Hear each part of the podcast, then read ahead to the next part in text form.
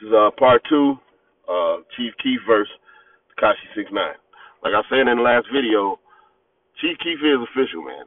Um, basically in Chicago, if you are going to be in the streets and, and run with the gang and this and that, a lot of these dudes is born, raised, and bred to be to be in the gangs that they affiliated with. Now, if you are if you a fake thug and you out there pretending, they're gonna see it. They're gonna call you out and you're going to be dealt with accordingly. I've seen it happen.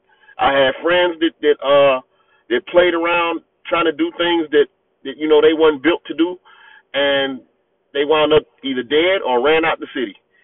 Um, I know dudes to this day that can't come back to Chicago because they was out hanging with the gang bangers, and when it came time to pull their weight, they didn't want to do it, and they can't come nowhere near Chicago. You know, so I chose the safe route. I'm proud to say I did that. You know, I'm a church boy. But um yeah, I would hate to see Chief Keef throw away everything that he uh built for himself, considering in my opinion that he is the uh godfather of drill music to me. That's just my opinion. Don't start going off. But uh for him it wouldn't be a lot of these Chicago it wouldn't you know, with the exception of conflict, do or die, you know, that's a whole nother genre of Chicago rap music, in my opinion. But if it wasn't for people like Chief Keef, today's drill music that come from Chicago, I, I don't think you see a lot of it. Um, King Louie and all them, they, they them the ones that, that set the uh the bar for that. Uh, I just don't want to see Chief Keef do something stupid to this troll just to show us because we just want to be entertained that he's the real deal. So you you gonna spend your life in prison because you let a troll get to you. I'm putting it out there. The dude is authentic. I don't think he had nothing to prove. I hope he knows that within himself.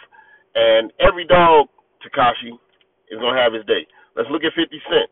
50 Cent made it his job to destroy Ja Rule to the point that when he released music, it was laughable because you know he went at him so bad. As a result, uh, here comes the game. Game did the same thing to 50. He didn't do he he didn't destroy his career or anything, but he stood up to him and let the world know that 50 Cent can be touched. He can be violated. You know, uh then the game the, along comes Durk.